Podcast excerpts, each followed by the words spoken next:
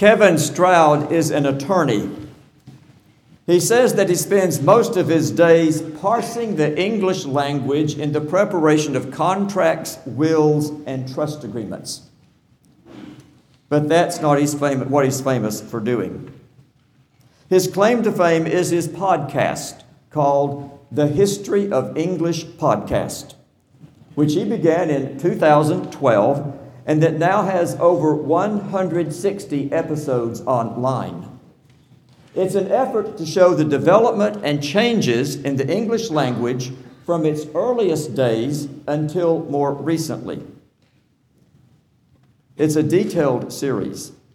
Let's simply say that episode forty-one finally gets us up to the tenth century.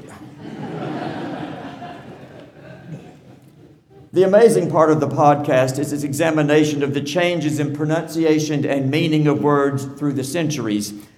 Here is one example relevant to us Episcopalians. Episcopos, the Greek word brought into English, whose pronunciation in English gradually changed through the centuries to bishop, believe it or not. A lot can happen in a thousand years. As for the meaning today, we might say that the word Episcopal, when we hear it, has a slightly different meaning than the word bishop. Now, if you wanted something more contemporary that's going on these days, look at all those words we have that end in G, as in doing, that becomes doing, and beginning, that becomes beginning. At some point, people will start spelling them the way we pronounce them. And then the words, and most likely their meaning, will have changed. I was reminded of Kevin Stroud's focus on how the meaning of words changes as I read the footnotes that Suzanne Henderson, a professor of religion, wrote in her comments in the Common English Bible regarding this evening's text from the Gospel of Mark. In that passage, Jesus names the love of neighbor as the second great commandment. That commandment is in the book of Leviticus, and it was referenced not only by Jesus, but also in the letter to the Romans, the letter to the Galatians, and the letter of James. References that were being made as Christianity was forming. What Suzanne Henderson wrote in her footnote that I'm about to share with you is a chilling reminder that for all of our talk about the bedrock continuity of the church, the meaning of the word Christians is subject to change. Here is what she wrote, quote, "Early Christians generally thought that one couldn't love God without loving others." As someone who listens carefully to words and desires precision, I was gobsmacked.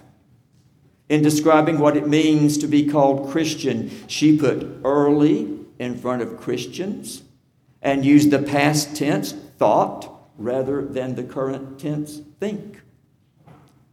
Early Christians thought that one could not love God without loving others, as opposed to her possibly having said that Christians think that one cannot love God without loving others. Apparently, what it means to be a Christian has changed in the intervening two thousand years, from Christianity's inception until now. Kevin Stroud could have a field day with a podcast devoted to this change in meaning. In the eyes of so many people today, religious belief has no currency, or is seen as being a primarily political thing. I am talking not only about the people we tend to call right-wing evangelicals, and that word evangelical by itself having been corrupted, but I'm also including doctrinaire liberals as well. Religion used for an ulterior motive is what's generally the case. You know, some days it's a bit embarrassing for me to say that I work for the church. I wonder what people who say, "Hey, preacher," think about me and my beliefs. From experience, I know that some of them have no interest in asking, and the general opinion about religion these days has led some people to distance themselves from me. Now, as for what I think, Well, I'm now in my sixties. And in my many years, I've had a lot of time to think about what it means to be a Christian, about what is important in life and what's not so important, and why I've devoted so much of my life to religious belief. I have given religion much time and a fair amount of money and some professional abilities that I might have used elsewhere. That commitment has had personal costs.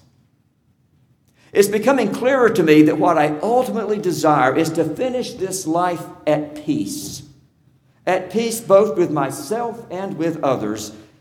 Peace does not come from selfishness, because selfishness says that what we need is always a little more than what we have. A peaceful arrival at the finish line will only come as the result of selflessness. That is, a life lived with compassion. Authentic religion for me is not focused on some future divide between heaven and hell or in the or in overpowering the opposition in the next round of elections, but rather it is focused on loving one's neighbor as one's self.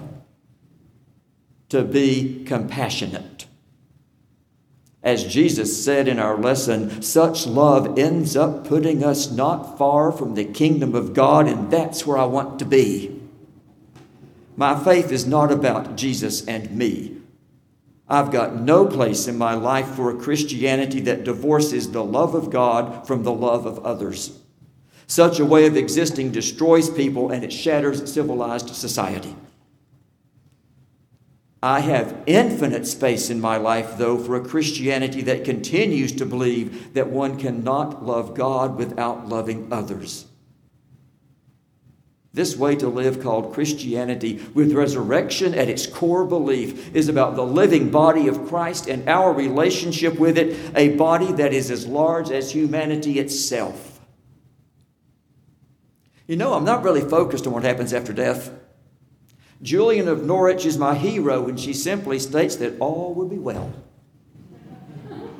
In looking to the future, I can neither ask for, nor promise more, nor claim anything more than that assertion. It's as honest a sermon about the future as this preacher can offer. But I remain very focused on the holy city of God, that city about which we sang only minutes ago. If you paid attention to those words, you'd remember that we sang that it's a place where there is no need or pain, where tears are wiped from eyes, but where such lives are hindered by greed for gain made possible by wringing gold from human pain. That wringing of gold from human pain is exactly what a world looks like, where there is no compassion, where there is one upsmanship, where greed is the name of the game. I do not want to die complicit in such a non-compassionate existence. For me to die that way would indeed be hell. Thus, there is a need to be bound to religious belief and practice.